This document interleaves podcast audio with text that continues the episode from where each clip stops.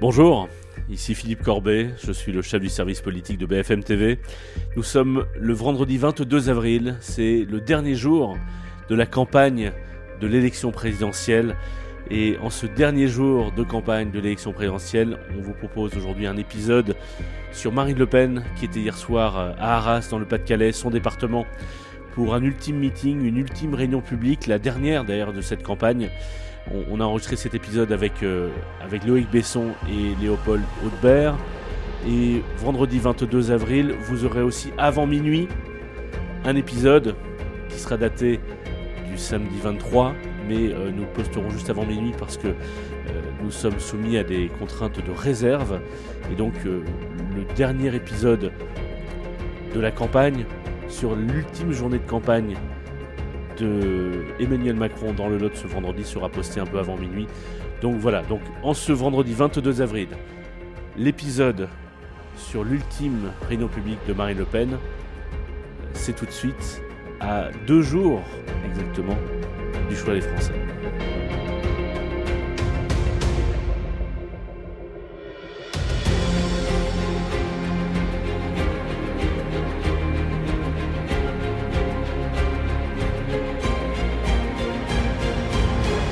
Bonsoir à tous les deux. Bonsoir. Salut Philippe. Alors il est euh, pas loin de minuit, là nous sommes euh, le dernier jour, l'avant-dernier jour pardon, de, de la campagne. On était ensemble tout à l'heure à Arras en début de soirée puisqu'on a diffusé en direct sur BFM TV le, l'ultime discours de, Marine Le Pen, l'ultime discours de l'ultime réunion publique d'ailleurs de cette campagne, puisque Emmanuel Macron ne va pas en faire avant la fin de la, de la campagne officielle. Euh, moi depuis je suis reparti, reparti à Paris, je, suis, je suis chez moi là, vous, vous êtes euh, toujours à Arras. Euh, bah, on, va. D'abord, d'abord le meeting, ce, discours de Marine Le Pen. Qu'est-ce que vous en avez pensé? Toi, Loïc, tu as suivi toute la campagne de Marine Le Pen. Toi, Léopold, tu étais sur la campagne d'Éric Zemmour et tu, tu viens prêter, prêter, euh, prêter main forte à, à, Loïc depuis que le candidat que tu as suivi euh, a, échoué à être qualifié au second tour. Voilà, a été éliminé, on peut le dire comme ça. Euh, qu'est-ce que tu as pensé, toi, Loïc, de ce discours et, toi, Léopold, tu nous donneras ton, regard après bah, Moi, c'était, j'ai trouvé que c'était peut-être son discours le plus réussi, son meeting le plus réussi. Alors, ce qui aidait, c'est que c'était le dernier, donc forcément, il y a plus, plus de ferveur, plus d'émotion de sa part, mais aussi plus de ferveur dans, dans la salle. Euh, elle a eu cette euh, tirade à la fin euh, Peuple de France, l'heure est venue, vous nous avez abandonnés, vous nous avez lève-toi, déclassés, vous nous avez ruinés, lève-toi, voilà tout ça. Et, et, ça, Marine Le Pen, on était très fiers. À la fin de son discours, elle s'est offert un long bain de foule, peut-être plus long qu'habituellement, parce que c'était le dernier. Cette volonté de, ça a duré prendre un une demi-heure au moins, non? Ouais, au, moins. Cette volonté de prendre un selfie avec quasiment chacun des, des, des, militants qui est venu, des sympathisants qui sont venus la voir. Et ensuite, quand elle est partie de la salle, qu'elle est montée dans un salon où l'attendaient euh, euh, des élus pour, euh, pour un pot, comme ça se fait en fin de meeting et qui plus est pour le dernier, elle, était, elle était vraiment très émue. Et elle était d'autant plus émue que cette fameuse tirade, que tu connais par cœur, Philippe, j'en suis persuadé. Peuple, peuple de France, il est temps de te lever, il est l'heure de te lever. Peuple de France, lève-toi. C'était une anaphore qui a duré au moins un quart d'heure. Voilà, bon, en gros, le résumé, c'était l'heure est venue et, et, et je, on est prêt et faites payer aux, liquidateurs. Je crois que c'était ça le mot. Euh, cette tirade-là, c'est Marine Le Pen qui l'a écrite elle-même. Euh, ah, donc elle en voilà, étant été plutôt fière du, résultat et elle l'avait notamment beaucoup répété cet après-midi dans, sa chambre d'hôtel euh, ici, ici à, Arras. donc voilà pourquoi je pense que ce meeting et ce discours étaient certainement l'un des, mieux, des plus réussis de sa campagne. Pourquoi tu dis émotion Qu'est-ce qui était différent de, les autres soirs de fin de meeting Parce que, euh, encore une fois, on était, euh, alors c'était un choix de finir dans, sa région. Certains vont dire, encore une fois, elle prend pas de risque, elle va, euh, elle, va chez elle en quelque sorte. Mais c'est vrai que c'est quand même dans ce public-là qu'on ressent le, le, plus de, ferveur. et, je les ai vus dans d'autres contextes, ces gens-là, ces, électeurs sur des marchés. Dans, à d'autres moments de la campagne et c'est vrai que c'est quand même avec eux à chaque fois dans, cette région-là que, que j'ai senti quand même la, puissance finalement que pouvait avoir euh, la, politique sur des gens comme ça qui, s'en remettent à la politique quand ils estiment avoir euh, été trahis et rejetés par tous les autres. Et, c'est vrai qu'ils mettent beaucoup d'espoir finalement dans, Marine Le Pen parce qu'elle incarne pour eux un, vrai changement. Et, Et, et ce, qu'on ressent en regardant et en parlant avec ces militants, on ne le ressent pas ailleurs dans d'autres régions. Dans le sud, il y a des militants de Marine Le Pen, il y a des militants du RN, mais il n'y a pas ce même lien qu'on peut ressentir euh, en simple témoin, en simple spectateur. Euh, et toi, Léopold, on va, on va revenir sur le discours, mais toi, Léopold, qui euh, c'était seulement ton deuxième meeting de Marine Le Pen, puisque tu étais, on était ensemble la semaine dernière à Avignon pour son premier meeting d'entre-deux-tours. Mhm. Qu'est-ce que tu as pensé de cette ultime réunion publique? Euh, bah, Moi, j'étais un peu surpris, notamment par le fait qu'il il y avait un peu une, ambiance de, séance de rattrapage par rapport au débat de, de la veille. Euh, parce que par exemple, donc, tout le début de ce discours commence par euh, une critique sur l'arrogance d'Emmanuel Macron et sur son attitude face à elle lors du débat. Euh, or, moi, ce qui m'a surpris, c'est que j'étais devant, exactement, j'étais devant les studios hier, hier soir, et quand elle est sortie du débat, je lui ai posé la question. alors, écoutez, il y a beaucoup de vos conseillers, beaucoup de de proches qui nous ont déclaré que Emmanuel Macron était arrogant sur la forme qu'est-ce que vous en pensez Et elle a refusé de nous répondre en disant non, non, moi j'ai pas envie de répondre à ça. Euh, euh, donc là, on a senti qu'elle avait pas envie de l'attaquer et qu'en tout cas, c'était pas un axe à ce moment-là, une stratégie euh, qui était clairement établie pour elle. Qu'elle n'avait pas repéré, peut-être cette tête d'angle d'attaque. Exactement. En tout cas, qu'en sortant du plateau sans, parlant, sans parler trop à, ses proches, en tout cas, c'était pas forcément un axe majeur d'attaque défini. Or, qu'est-ce qui se passe aujourd'hui bah, C'est euh, le cœur de début de son discours et c'est extrêmement virulent. Euh, et en tout cas, ça devient un axe stratégique euh, extrêmement bien dessiné. Et alors, en parlant avec quelques personnes du staff, j'ai cru comprendre que ce matin, il y avait quelques discussions. Et quand ils ont vu que ça prenait pas mal dans l'opinion et que pas mal de militants de terrain faisaient remonter le fait qu'ils avaient été assez interpellés par l'attitude d'Emmanuel Macron selon eux, face à leur candidate, euh, ils se sont dit qu'il y avait quelque chose à faire et que euh, ça pouvait devenir euh, un élément important du discours d'aujourd'hui. Donc en fait, on voit qu'il y a quand même une sorte d'évolution de la stratégie et que cette attitude d'Emmanuel Macron n'était pas forcément un, axe défini d'avance, mais ça l'est devenu au fil des heures. Ça, je trouvais ça assez intéressant dans ce discours et dans sa construction. D'ailleurs, quand on est arrivé avec Maxime Switek et Amandine Atalaya dans cette salle à peu près une heure, une heure et demie avant le début du, discours de Marine Le Pen, euh, beaucoup de militants nous ont parlé de ça. Alors, euh, est-ce que c'était leur, euh, leur, impression personnelle ou est-ce qu'ils relayaient des éléments qu'ils avaient entendus évoqués par des soutiens de, Marine Le Pen? En tout cas, ils étaient nombreux à nous parler de ça, de cette attitude du, président de la République lors du débat. Ça n'a pas du tout, mais pas du tout vers le sondage.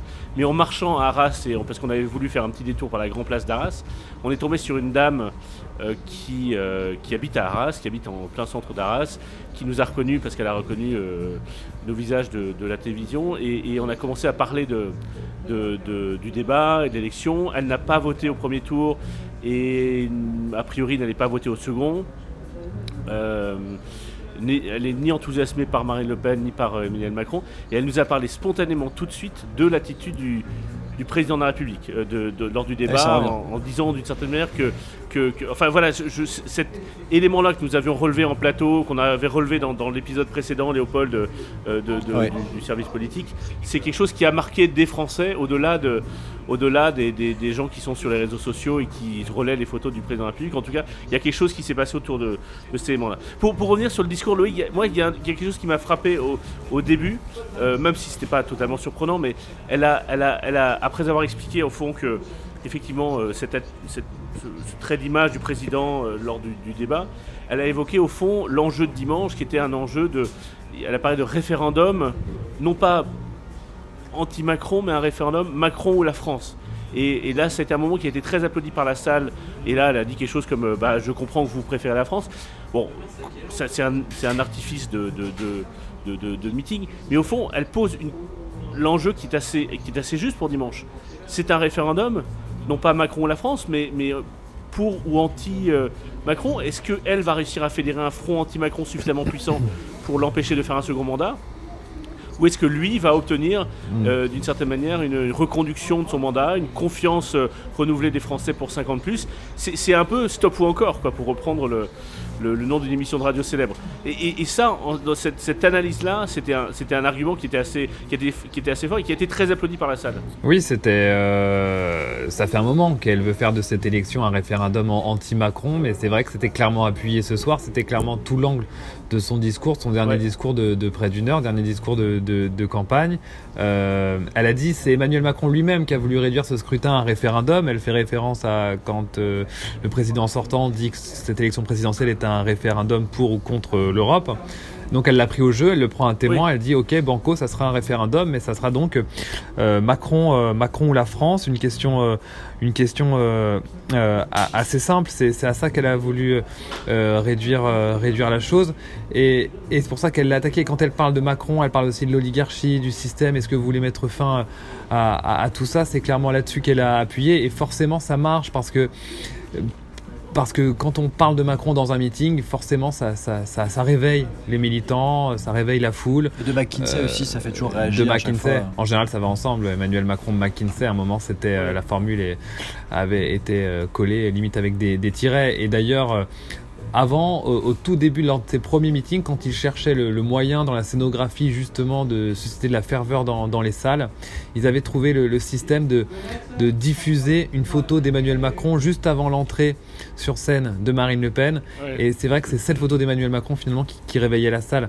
C'est euh, c'est toute la stratégie aujourd'hui de, de Marine Le Pen et ça lui permet aussi de, de se dire que euh, potentiellement tous ceux qui n'ont pas voté Emmanuel Macron au premier tour, donc quoi, les 72% de Français qui n'ont pas voté Emmanuel Macron, elle le dit, ils ont euh, potentiellement vocation à, à voter pour elle euh, au, au second. Ouais. Ça, ça fait un large, euh, un, un large, un large électorat potentiel quoi. En, discutant avec des militants, plutôt des sympathisants, parce que pas forcément des militants, mais des sympathisants qui venaient l'écouter, euh, il y avait des gens qui disaient euh, on ne croit pas aux sondages, les sondages c'est fait par Macron, c'est faux, tout ça. Mais moi j'ai entendu aussi plusieurs personnes vraiment discutant avec nous spontanément, demandant euh, bon au fond, est-ce que vous pensez qu'elle a une chance dimanche? Vraiment très enthousiaste, content de sa campagne, content des thèmes, content de sa tenue pendant le débat, mais dubitatif, certains dubitatifs sur ses chances dimanche. Et j'ai un peu ressenti la même chose lorsque, à l'issue du, discours, on a, accueilli sur notre plateau euh, Philippe Olivier, qui est donc le, le conseiller politique de Marine Le Pen, qui est au fond l'un des stratèges, ou peut-être le stratège de cette campagne avec elle, qui est par ailleurs le- le- le- l'époux de sa sœur aînée Marie-Caroline. Euh, et- il disait, euh, pour, pour- parler de cet entre-deux tours, euh, puisqu'on lui rappelait que les derniers sondages avant le premier tour la mettaient à 49%, donc tout près de la victoire, euh, à portée de main, et, aujourd'hui elle est beaucoup plus loin dans les sondages. Et il disait, bah oui, dans cet entre-deux tours, il y a eu une forme de rediabolisation, on a ressorti. Et, au fond, on a, il ne masquait pas, en tout cas, il ne masquait, oui, il ne masquait pas des doutes qu'il avait des chances Oui, de victoire dimanche. Et, d'ailleurs, à, à ce- cette rediabolisation, elle y a fait référence justement sur le, ce fameux référendum anti-Macron. Elle a dit euh, le, le, le front anti-Macron, finalement, c'est le seul front qui soit vraiment républicain. Il a eu sa chance, il a échoué, il a surtout montré qui il était. Donc, elle, rebondit là-dessus pour tenter de, de faire un, un front renversé, de- de- d'estimer qu'aujourd'hui, elle, elle est peut-être le front républicain Et faire barrage. Et faire barrage. Ouais.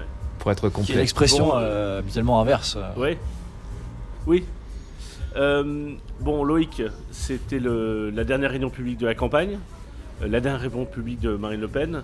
Euh, c'est- le dernier épisode qu'on consacre à la candidate euh, Marine Le Pen euh, euh, avant l'élection. Donc euh, dimanche, elle sera soit élue, soit battue. Demain, on consacrera un ultime épisode au candidat Macron.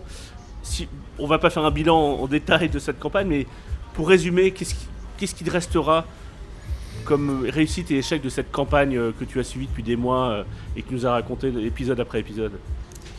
Il restera qu'elle a réussi à poser une thématique qui n'était pas spécialement euh, la plus vendeuse euh, dans les médias. Je vois Léopold qui fait les violons pendant que je fais le, le, bilan de la campagne de, Marine Le Pen. Et il restera aussi qu'elle a fait un pari quand même qui était très audacieux, donc le pouvoir d'achat qui n'était pas spécialement très vendeur, même médiatiquement. Et elle a fait aussi le pari de la constance, de la campagne chiante qu'elle avait théorisée. Et ça lui a permis d'être au second tour. Et ça, je pense que c'est surtout ce qui restera de cette campagne. Et puis ensuite, ce qui restera, c'est l'inconnu aujourd'hui, mais ça sera donc son score pour ce second tour. Euh, Quel score elle fera? Est-ce qu'elle sera au-dessus des 45% Et dans ce cas-là, ça sera quand même un exploit pour euh, la sûr. candidate du Rassemblement national. Ça ouvrira la porte à peut-être d'autres choses pour les législatives, euh, peut-être pour une prochaine élection présidentielle dans, dans 5 ans. Enfin, je pense que c'est c'est ça qu'on retiendra surtout.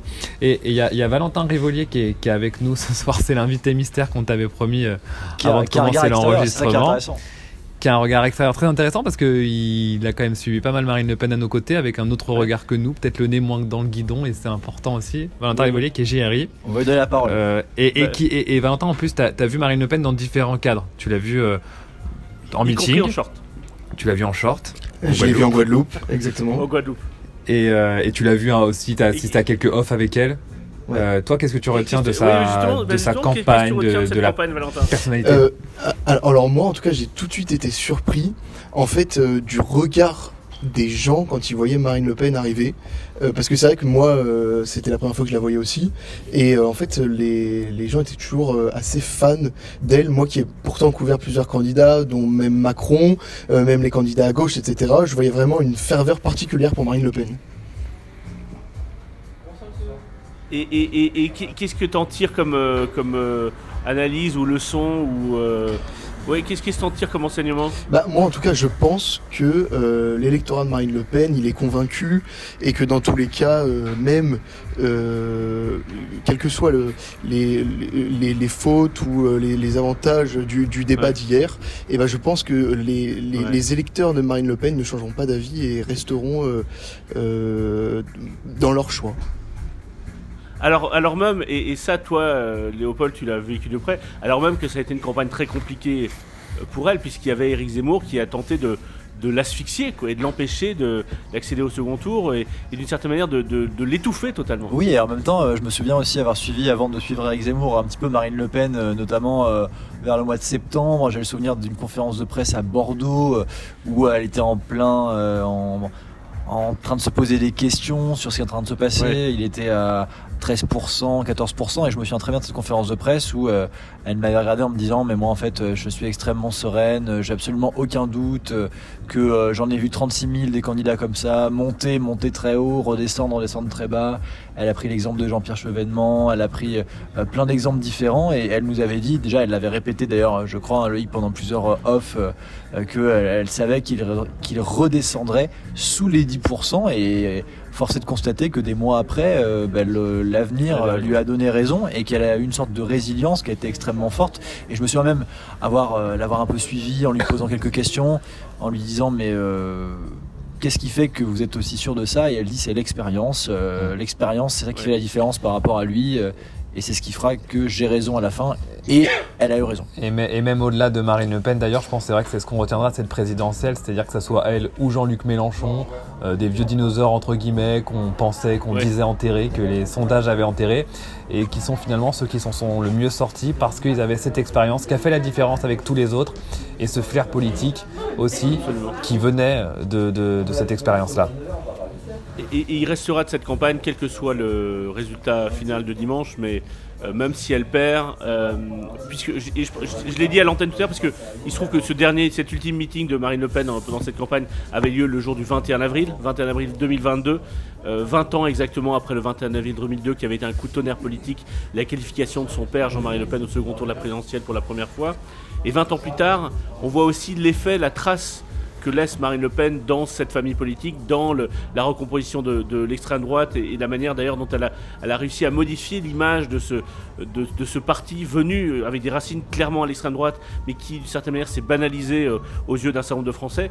Elle va faire dimanche, même si elle perd, elle va faire certainement le plus gros score jamais obtenu en nombre de voix par euh, le Rassemblement national. Elle va faire euh, 10, 11, 12, 13 millions de voix, on ne sait pas exactement, peut-être plus et, et ça restera malgré tout comme un, un score historique, historique pour cette famille politique, même si elle n'est pas élue face à, face à Emmanuel Macron dimanche. Bon voilà. Bon, euh, on, on disait dernier meeting, mais, mais ce vendredi, euh, elle est encore en campagne. Déplacement encore. Le dernier. Oui, alors on sait pas trop là, nous avec Loïc on est à l'hôtel, on n'a pas encore reçu précisément de programme, parce que c'est un peu comme ça que ça fonctionne apparemment en ce moment euh, de la part des équipes. On n'a pas encore précisément de programme de notre journée à venir. Vous allez un peu faire la fête quand même pour fêter la fin de la campagne? On, on- on aimerait, mais honnêtement, on est quand même bien, bien, bien La HS. fatigue commence à se faire ressentir quand même un petit peu. hein. Ouais, ouais, Mais on se souviendra quand même de ce soir que le soleil ne se couche jamais sur le peuple de France, Philippe. Ah, Parce que, bon, il faut le dire, toi, toi tu semblais assez beau. convaincu par l'anaphore qu'elle utilisait à la fin, mais dans la forme, dans l'écriture, enfin ou plutôt dans les formules, c'était un peu lourdingue, effectivement. Oui, mais Pas. sans mépris aucun du tout, parce que c'est de la Ah non, politique. non, non, mais dit- ah non. mais Non, non, ça marche sur ce public-là. Euh, ah non, je, je- je- c'est pas ça du tout que je pensais. C'est que, c'est que, c'est que euh, des, des discours, euh, des discours lourdins, il y en a eu plein dans cette campagne. et On l'a souvent souligné, et, et je n'aurais pas parlé simplement de celui de Valérie Pécresse au Zénith, mais, mais, euh, mais c'est vrai que celui-ci, globalement, j'ai trouvé que le discours était plutôt réussi. Mais, mais effectivement, il y avait quelques formules un peu, un peu, un peu, Un peu lourde. euh, un peu tarte, quoi. Enfin, c'est ça. Dont, dont le soleil ne, se couche jamais sur le peuple. mais France, et quoi. en plus, c'est vrai qu'elle aurait pu dire ce qu'elle voulait. C'est vrai que ce soir, moi, j'ai vu certains euh, des VIP, enfin des, des personnalités, des élus, des cadres qui sont au premier rang, en pleurs, en pleurs à la fin. En pleurs Et- carrément. En pleurs, oui. Je Pourquoi donnerai pas de nom Par parce que bon. Alors, Mais parce que, mais parce que ça fait partie de la vie d'une campagne, ça fait, ça fait 8 mois qu'ils sont en campagne, il y a une sûr. certaine émotion que ça s'arrête. Et en plus, c'est vrai qu'ils ils ont vécu tellement de rebondissements, ils ont tellement douté, certains ont mais, sûr. perdu espoir, n'y croyaient plus. Le premier tour a été vécu comme un vrai soulagement, et qu'importe le résultat qu'il en sera au second, enfin, ça, ça reste des, des- des humains, des équipes, et donc il y a- il y, a cet aspect-là qui est, qui est aussi toujours intéressant à, à observer. ouais. Évoquons une possibilité aussi, et je n'aurais pas euh, présagé euh, d'avance quels seront les résultats dimanche, mais si elle n'est pas élue dimanche, il n'y a pas la certitude absolue qu'elle sera à nouveau candidate en 2027. Et donc c'était peut-être, peut-être, je dis juste simplement peut-être. Elle a dit dans une interview là, euh, à 7 à 8 euh, que dernière- probablement euh, ça serait sa dernière euh, Voilà. campagne. C'était peut-être ce soir la dernière réunion publique présidentielle, de campagne présidentielle d'un Le Pen. Or, depuis 1974, il y a eu à chaque élection, sauf en 1981 où il n'a pas obtenu les parrainages, mais depuis 1974, il y a toujours eu ou Jean-Marie Le Pen ou Marine Le Pen lancés dans une campagne présidentielle. Et donc c'était peut-être aussi, et encore une fois, on verra ce qui se passera d'ici 2027, elle sera peut-être élue dimanche et on verra ensuite. Peut-être la nièce. Euh, c'était peut-être le... Oula, Mais qui n'a plus le nom Le. Pen. Oula. Éliminé, Léopold. Oula là. Ah. bon, allez, on fera un épisode là-dessus. on, Bonne ouais, on un podcast Ouais. dans 5 ans. Euh, bah, Si ça existe encore, les podcasts. Bon, allez, bonne soirée. Bonne soirée, Philippe. Salut Ciao. Philippe, bonne soirée. Salut, Valentin. merci, merci, Salut, merci Valentin. Valentin. Merci, Merci Valentin. beaucoup, oui, salut.